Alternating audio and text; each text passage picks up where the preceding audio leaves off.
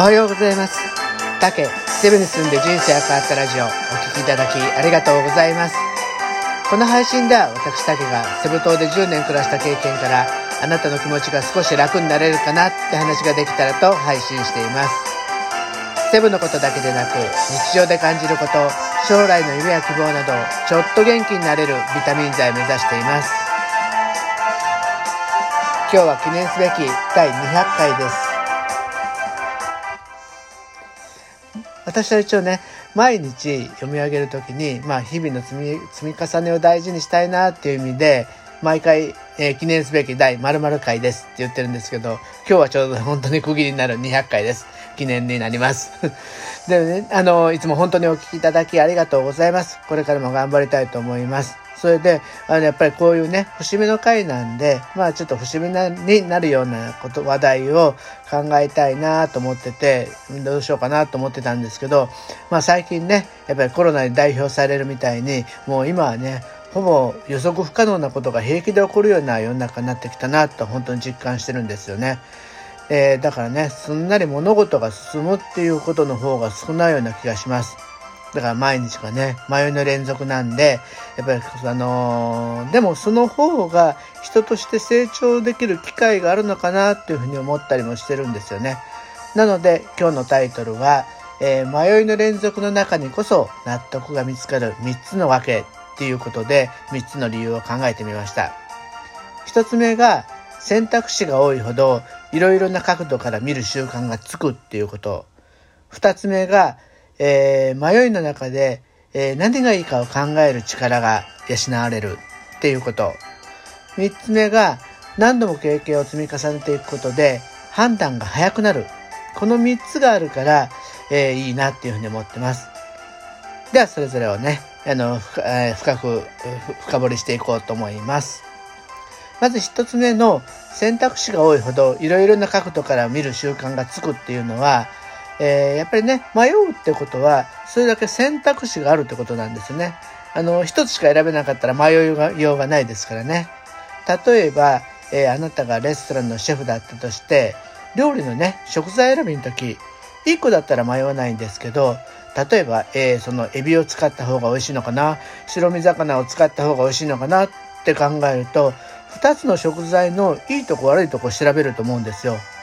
で、もっと言けばね、えー、イカは使えないかなとか、ムール貝は美味しいからどうだとかね、いろんなね、食材に対してね、どんどんどんどん調べていくことによって、知識がついて、比較することで、やっぱりいろいろな角度から食材を見ることができるようになると思うんですね。そうなるとね、やっぱりそれだけ素晴らしい料理ができると思います。そしてね、ある時はエビを選んで、ある時は白身魚を選んで料理することができるようになると思うんですけど、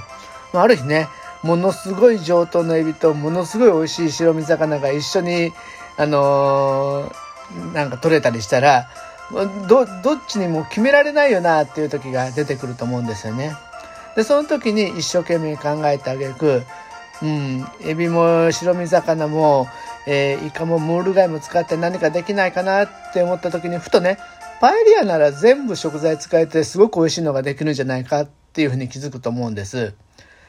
単品で選ぶよりもね、こうやって組み合わせ、食材を組み合わせた方が、絶対にレパートリーの幅が出て、より多くの人がね、に美味しいって言ってもらえる料理ができると思うし、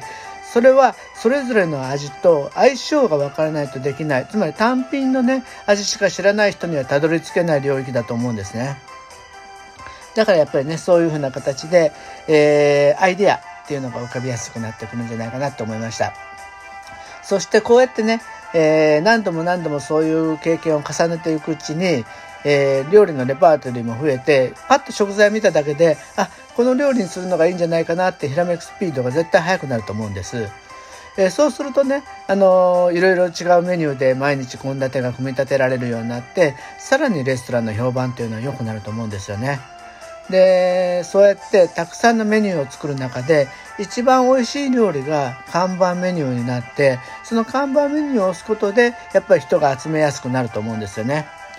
でいろいろなフィードバックねお客さんからのフィードバックで、えー、判断基準っていうのはクリアになると思うしそうなることで迷いも、えー、どんどんどんどん消えていくと思うんですよね。だからシェフっていうのは情報収集力とやっぱりその実践でね、えー、有名店にのし上がっていって納得できる味を提供できるようになるっていうふうんじゃないかなと思いました。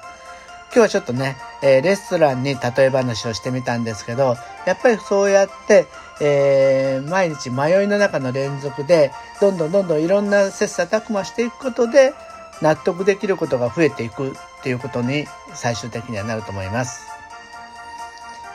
えね、やっぱりね、私の迷いが消えるのは、まだもうちょっと先なのかもしれないけどですけど、まあその日のこと考えるとね、ワクワクします。で、実は今日はちょっと娘の15歳の誕生日なので、お酒は飲めませんけど、まあ美味しい料理をね、家族全員で食べていきたいと思います。やっぱり料理に学ぶってこともたくさんあるのかもしれませんね。はい。えー、今日はね、ちょっとなんか朝から天気が悪いということで、うーん、なんかね、もうちょっと梅雨がこのまま長く続くの嫌だなと思うんですが、まだ5月なのにね、6月梅雨本番もずっと雨だったらもうね、コロナで外は出れないわ、雨で外出るのも嫌だわってなると、本当になんか気がめいちゃいましたね。そうして焼け食いをして太らないように注意したいと思います。